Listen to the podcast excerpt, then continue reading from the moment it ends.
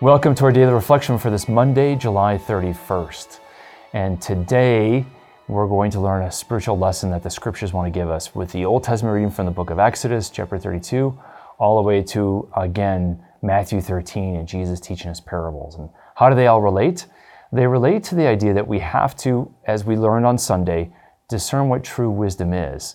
And so we have to look beyond appearances.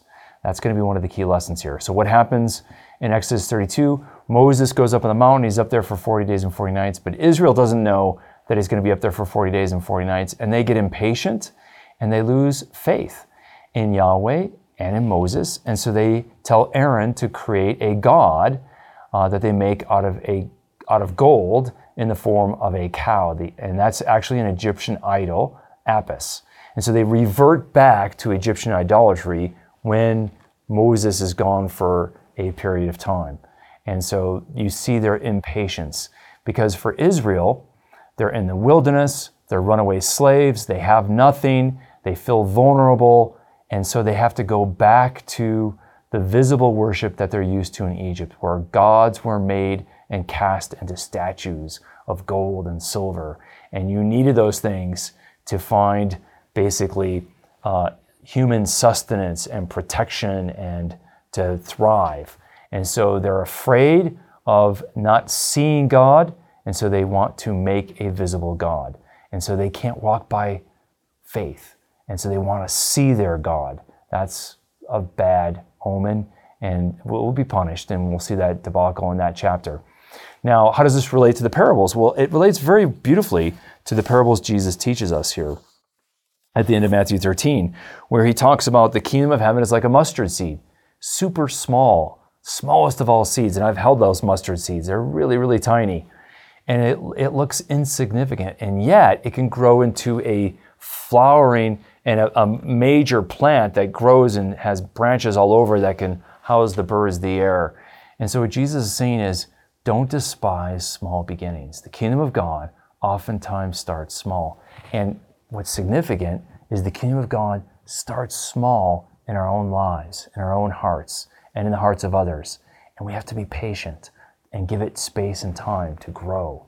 And sometimes we're impatient, like Israel at Mount Sinai, who was impatient with small beginnings with Moses on Mount Sinai, right?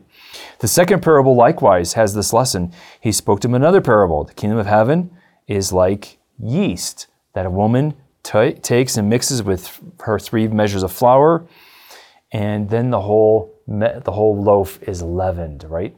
And so yeast leavens and makes expands the loaf of bread, and you can't really see that.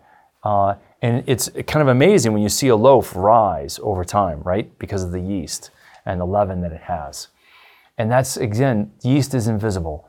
And sometimes God's action in our life and in the church and in the world is invisible. And so, you know, it's not something that Fox News can easily or CNN can easily cover.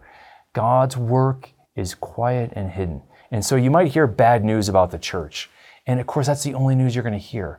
We don't see easily and in a way that we can measure God's grace being active in the world. But know indeed that it is happening.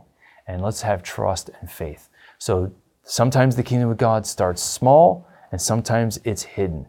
And yet God's Spirit and God's grace is present. Never, my friends, give up. God's arm is not short. No matter how much we sin, no matter how far, how far uh, the church may fall, God's grace is still present in the world. God's grace and God's power is not shortened. We should not despair. We should not be discouraged. And that's what Jesus is teaching us in the parables about the kingdom of God. Let's not be like Israel. Let's not become impatient with God's work in us, in the church, and in the world. May the Lord bless and keep you. To sign up and start receiving these daily reflections in your inbox every day for free, visit formed.org/daily and enter your email. You can watch these reflections in video format by visiting formed.org. Formed is an online Catholic streaming service created by the Augustine Institute and Ignatius Press, with award winning studies and parish programs, inspiring audio content, movies, ebooks, and family friendly kids programming. To support the mission of the Augustine Institute, please visit missioncircle.org.